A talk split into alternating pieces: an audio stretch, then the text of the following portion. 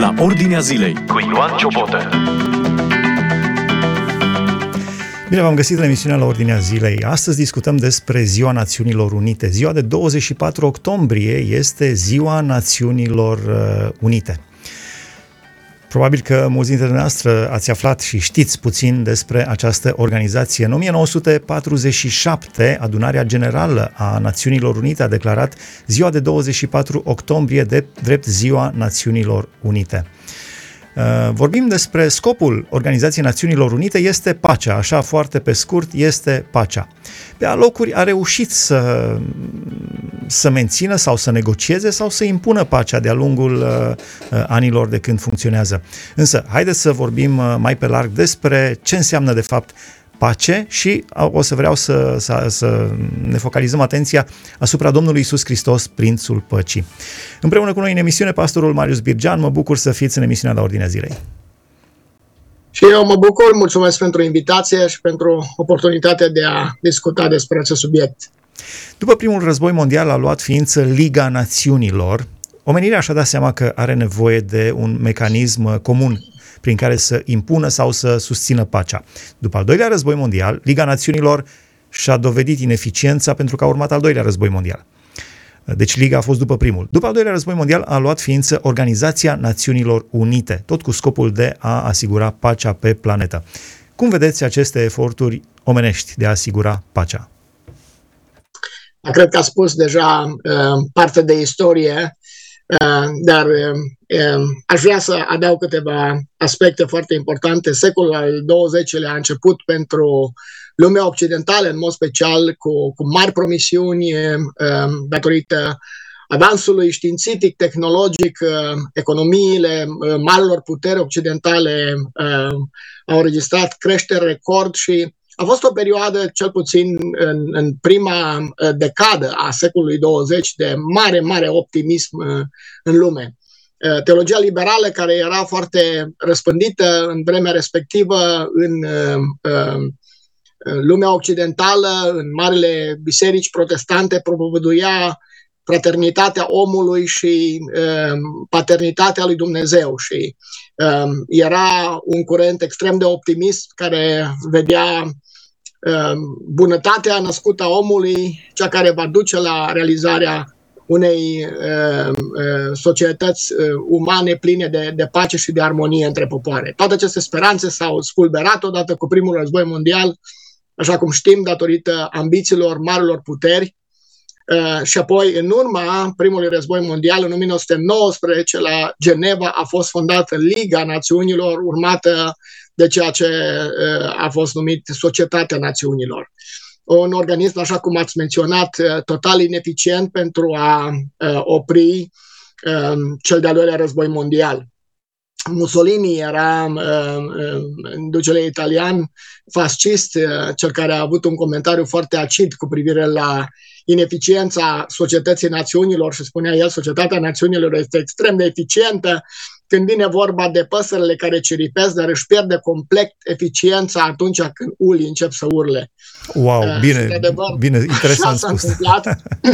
Când au început urlii cei mari să urle, în mod special Germania nazistă, rând pe rând, statele acestea beligerante care au avut un rol în ațățarea și pornirea celui de-al doilea război mondial, mă refer la Germania, mă refer la Italia fascistă, mă refer la Spania, Japonia, apoi au ieșit din Societatea Națiunilor. Au urmat apoi al doilea război mondial. Să nu vă uitați ideea, mă gândeam în zilele noastre, da, au trimis trupe de menținere a păcii, eu știu, în Kosovo sau în Serbia, în fostă Iugoslavie, dar acum nu trimite nimeni trupe de menținere a păcii între Ucraina și Rusia. Nu îndrăznește nimeni să trimite trupe de menținere a păcii acolo. Deci, da, ajungem și acolo, nu mai am vrut ca să urmărim așa din punct de vedere istoric cum s-au dezvoltat. Ai avut impresia că după cel de-al doilea război mondial, cea mai mare conflagrație de până pe care a văzut-o omenirea, cu toate ororile și Holocaustul, oamenii vor învăța ceva din trauma războiului și vor încerca să oprească. Intențiile au fost bune, fără doar și poate. Marele puteri câștigătoare au avut o conferință la Bretton Woods în 1945, lângă San Francisco, și apoi în 1947 au fondat ceea ce noi numim Organizația Națiunilor Unite, care are, este aniversată astăzi. Deci ONU, așa cum ați spus, s-a dorit ca a fi o organizație similară cu Societatea Națiunilor în scopul nobil de a opri războiul. De fapt, la sediul central al ONU din New York există mai multe sedii ale ONU în lume, și la Geneva și la Viena, chiar în Austria, dar la sediul central din New York este inscripționat pe un monument statuar Isaia 2:4, versetul acela care spune despre din săbile lor își vor făuri fiare de plug și din sulițele lor cosoare. Niciun popor nu va mai scoate sabia împotriva altuia și nu vor mai învăța războiul. Frumos ideal, ce frumos, da, ce frumos. Da, în fața sediului ONU, dar iată că au trecut atâția ani în care ONU și-a dovedit, la fel ca Societatea Națiunilor Unite, incapacitatea de a opri războaie. Acum au fost, într-adevăr, așa cum ați menționat, anumite conflicte care au fost rezolvate prin negocieri. Dar când vorbim despre războaie mari, cum a fost războiul din Coreea, războiul din Vietnam, războiul din Afganistan din anii 80, condus de Uniunea Sovietică de atunci, războiul din Irak, războiul din Ruanda, conflictele perene din Orientul Mijlociu între Israel și vecinii lui, și venind mai încoace, războiul din Kosovo, cum ați spus, din fosta Iugoslavie, și venind mai încoace, iată și războiul acesta dintre Rusia și Ucraina. ONU și-a dovedit incapacitatea de a opri aceste războaie și motivele sunt multiple. De toate că ONU este condus de un Consiliu de Securitate în care există 5 membri permanenți și 10 membri delegați. 5 membri permanenți sunt fostele puteri câștigătoare în cel de-al doilea război mondial, care sunt și puteri nucleare și care au drept de veto, în Consiliul de Securitate. Așa că procesul decizional este foarte greoi. În plus, ONU a devenit în timp o adunare de birocrați în care birocrația și interesele de culise, lobby-urile care se fac sunt foarte, foarte puternice. Aș mai menționa un alt aspect pe lângă faptul acesta al incapacității de a opri războaiele, și faptul că ONU a devenit în timp foarte unilateral în anumite decizii pe care le-a luat. Bună oară, statul Israel, care a fost înființat în 1948, a primit în mod foarte deplasat cele mai multe rezoluții de condamnare din partea Consiliului de Securitate al Națiunilor Unite. Ceea ce spune clar despre orientarea acestui organism și despre forțele politice care influențează procesul de decizie acolo. Da, interesant, pentru că și alte țări, și Statele Unite, și Uniunea Sovietică, și multe alte țări au pornit războaie de-a lungul ultimilor 77 de ani. Deci dacă Israelul primește cele mai multe admonestări și celelalte nu primesc, deja te gândești care-i de fapt scopul, da. Bună observație. Un alt lucru care vreau să-l menționez este modul foarte haotic în care Organizația Națiunilor Unite, prin diversele ei agenții, ONU are mai multe agenții internaționale, printre care și Organizația Mondială a Sănătății. ONU a gestionat crizele care au apărut în perioada aceasta și îmi vine în minte, da, criza aceasta de epidemiei, de pandemiei de COVID, care a fost gestionată într-un mod cât se poate de dezastruos, încercându-se intimidarea, intoxicarea mediatică, forțarea oamenilor la vaccinare, dar știm cu toții, da, și fără a încerca să cădem în capcana unor teorii conspiraționiste, realitatea este că și la nivelul ONU, prin reprezentantul sau președintele acestui Organizație Mondiale a Sănătății, s-a favorizat foarte mult versiunea chinezească, dacă vreți, de unde a pornit COVID-ul, dar politicile au fost foarte părtinitoare pentru China. În plus, modul în care medicamentele și vaccinurile au fost administrate, lăsând totul în seama unor grupuri de interese, este un lucru cât se poate de clar. Am enumerat doar câteva aspecte negative, da, acestui mamut, că putem să-l numim așa, da, global, care este Organizația Națiunilor Unite, care nu și-a împlinit scopul esențial pentru care a fost creat, și anume să păstreze pacea. În schimb, a promovat cu agresivitate, mai ales în perioada aceasta recentă, politici globale dăunătoare oamenilor la nivel planetar și care au trecut de multe ori peste deciziile statelor componente. În 1945, când a fost înființat ONU, Organizația Națiunilor Unite, erau 51 de membri, în prezent are 193 de membri, dintre care mai mult de 2/3 sunt țări în curs de dezvoltare.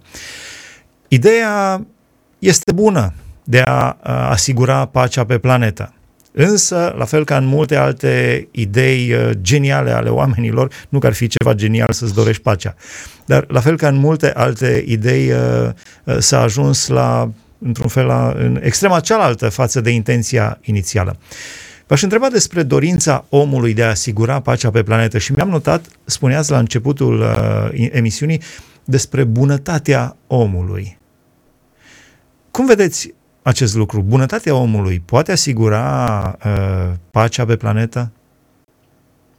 De toate, bunătatea născută a omului este o iluzie. O iluzie pe care trebuie să o confruntăm ca fiind o minciună satanică care ne îndepărtează pe noi oamenii de la adevărul biblic cu privire la realitate și de la soluția lui Dumnezeu pentru nevoia noastră. Concret, Biblia spune că noi suntem răi în natura noastră, în firea noastră, și că omul, fără harul lui Dumnezeu și intervenția harului lui Dumnezeu în viața lui, omul lăsat de capul lui, își urmează poftele inimii lui, este condus, spune Scriptura, de Domnul Puterii Văzduhului, de Duhul care lucrează în fiii neascultării, și Satan, care este acest spirit care animă pe oamenii care sunt sub autoritatea lui, este ucigaș de la bun început. Așa că nu poate exista pace atâta vreme cât conducătorul spiritual al umanității este un ucigaș, și când oamenii au în ei înșiși o natură păcătoasă cu înclinații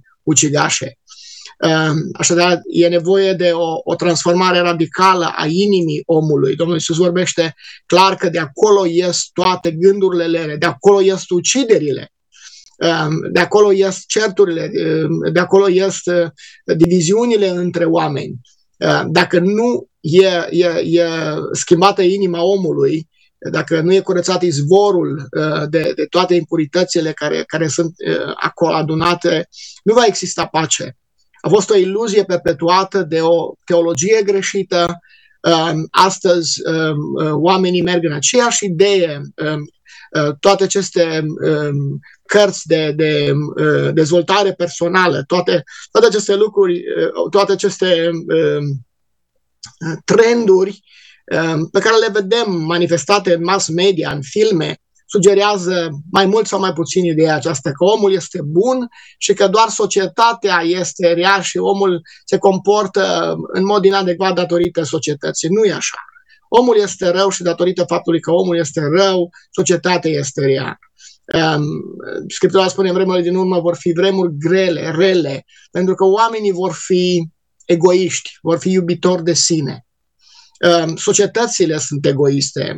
Fiecare trebuie să o recunoaștem, da. Chiar dacă vorbim despre Organizația Națiunilor Unite, chiar dacă vorbim despre entități cum este Uniunea Europeană, care cuprinde mai multe națiuni, realitatea este întotdeauna că fiecare națiune își urmează propriul interes. Națiunile mari își urmează interesele lor.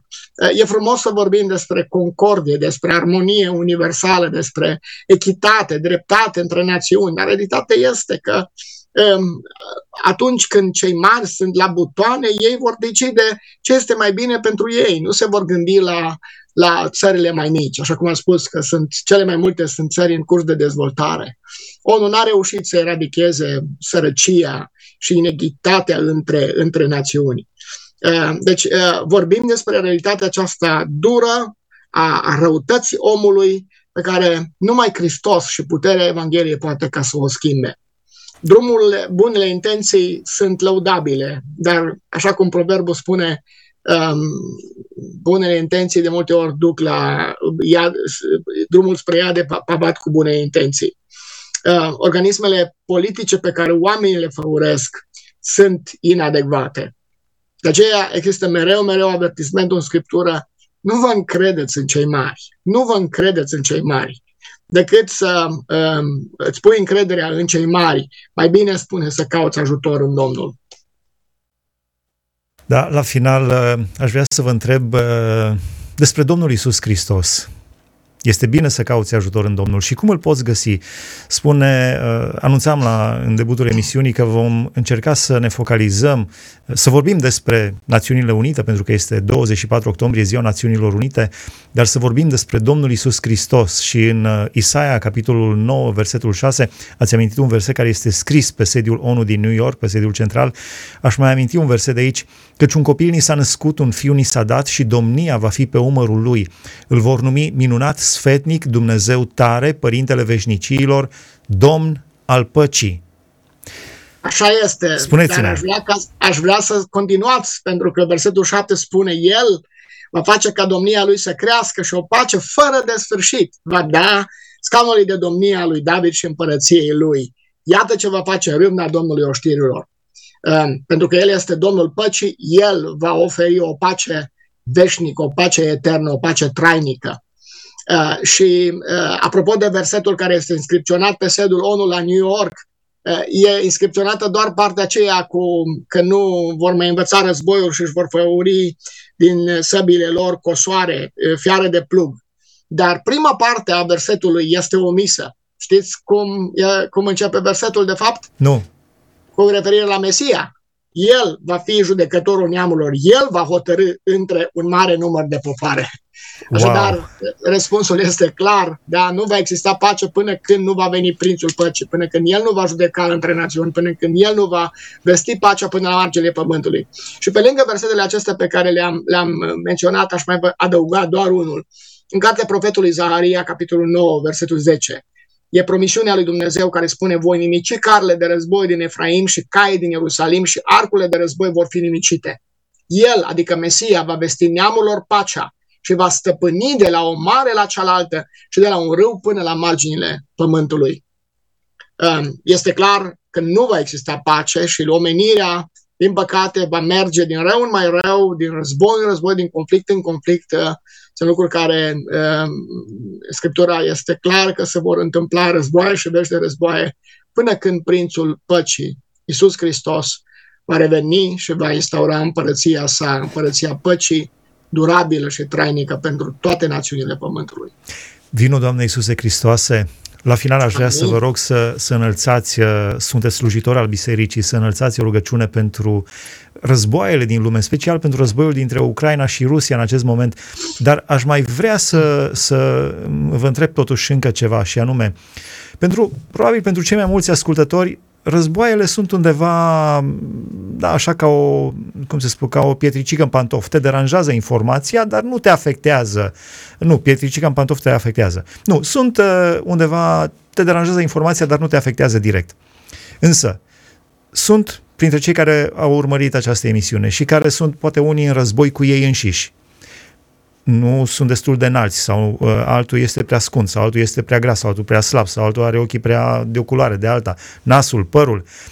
În război cu ei înșiși, în război în familie, în în războaie în biserici. Spunea Păunescu, poetul Adrian Păunescu, se ceartă între ele biserici făcându-și același reproș. Deci sunt războaie pe toate planurile. Ce sfat aveți pentru omul simplu, care nu este la butoane, cum poate să aibă pace în suflet? Cel mai mare conflict în care ne aflăm ca oameni nu este războiul, nici măcar războiul din familie sau războaiele cu semenii noștri sau cu noi înșine, ci războiul pe care îl avem cu Creatorul nostru. Stare de ostilitate și vrăjmășie între creatură și creator datorită păcatului. Fiecare păcat pe care îl săvârșim este un act de război la adresa Creatorului nostru și acelea care ne susține viața. Așadar, de aici să începe totul, de la refacerea legăturii dintre creator și creatură. Și refacerea legăturii sau reconcilierea, împăcarea, este doar prin jertfa lui Hristos, prin sângele crucii lui, spune cuvântul lui Dumnezeu. Domnul Iisus a dat pe sine ca să ne împace cu Tatăl. E nevoie să ne întoarcem la cruce, e nevoie să primim iertare, e nevoie să fim împăcați și în momentul în care vom fi împăcați cu Creatorul și vom fi, așa, folosind limbajul Scripturii, îndreptățiți în ochii Lui, spune Pavel, pentru că suntem îndreptățiți înaintea lui Dumnezeu, avem pace cu Dumnezeu. Și din pacea cu Dumnezeu, pe verticală, se leagă celelalte aspecte ale păcii. Pacea lui Dumnezeu din inimă, pacea cu mine însumi, faptul că acum reușesc să am pace știind că relația mea cu Dumnezeu este în regulă, este rezolvată, pot să mă accept, pot să accept limitările pe care le am ca și persoană, pentru că înțeleg că în ochii lui Dumnezeu sunt prețios, sunt iubit, cu iubire veșnică. Și apoi, de acolo urmează pacea socială. Lucrurile sunt absolut legate și dacă nu rezolvăm cel mai important aspect legat de pace, pacea cu Dumnezeu, nu va veni pacea în toate celelalte. De aceea Domnul Iisus este Prințul Păcii, pentru că El vine să ne ofere întâi de toate pacea cu Dumnezeu. El vine să ne ofere iertarea și mântuirea sufletului. Și apoi, din oameni iertați, din oameni răscumpărați, El va face promotori ai păcii, fii ai păcii. Există în Predica de pe munte o fericire unică pe care Mântuitorul o spune. Ferice de făcătorii de pace, că cei fii al lui Dumnezeu se vor chema. La asta ne cheamă Dumnezeu. Dar mai întâi trebuie să gustăm pacea cu Dumnezeu. Vă rog să înălțați o rugăciune către Dumnezeu împreună cu cei care își doresc pace în suflet, în jurul lor, între țări. Ne dorim pace în Ucraina, în Europa, între Ucraina, Rusia, oriunde. Chiar ne dorim pace, ne-l dorim pe Domnul Iisus Hristos, Domnul Păcii. Vă rog să înălțați o rugăciune către Dumnezeu. Tatăl nostru care ești în cerul, ne închinăm înaintea Ta și recunoaștem că Tu ești Domnul Păcii. Fiul Tău este Prințul Păcii, Cel care va aduce pace atunci când se va întoarce să domnească peste această lume.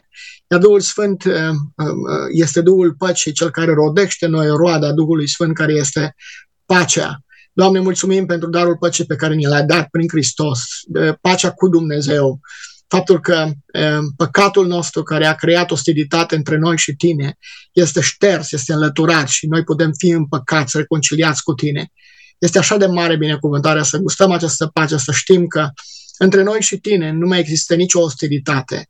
Și mulțumim că de acolo izvorăște pacea cu noi înșine și de acolo izvorăște chiar și pacea cu semenii noștri.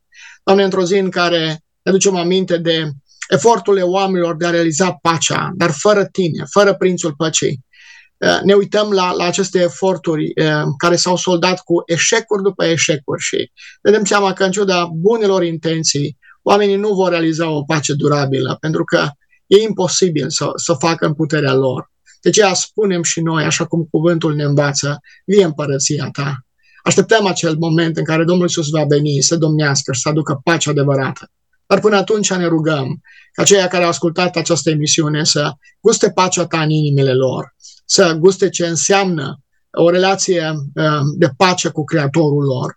Dacă Duhul Tău cel Sfânt e la lucru și le vorbește chiar în clipele acestea și le arată că sunt vrășmașii Tăi, sunt într-o stare de ostilitate și prin păcatul lor ei ți-au declarat Ție război, te rog din toată inima, înduplecă inima lor, oprește, Doamne, din alergarea lor spre pierzare și ridică-le privirea spre crucea Fiului Tău, crucea lui Hristos, acel loc în care cerul s-a împăcat cu pământul, acolo unde umanitatea s-a împăcat cu Creatorul. Și ajute să guste pacea ta. Mulțumim pentru că tu lucrezi și mulțumim că putem să ducem pacea ta într-o lume tulburată, la nivelul relațiilor dintre oameni, în familiile noastre, în societate. Ajută-ne să fim fii ai păcii, pentru că toate aceste lucruri ți le cerem în numele Domnului Iisus. Amin. Amin, mulțumim frumos! Împreună cu pastorul Marius Birgean am discutat despre pace, război și pace. Am discutat despre ziua de 24 octombrie, ziua Organizației Națiunilor Unite, o organizație înființată în anul 1945, din 1947 are și o zi, am fost înființată cu scopul de a menține pacea pe planetă, dar Domnul Iisus Hristos este Prințul Păcii. Aici se încheie emisiunea de astăzi, rămâneți împreună cu noi. Ați ascultat emisiunea La Ordinea Zilei cu Ioan Ciobotă.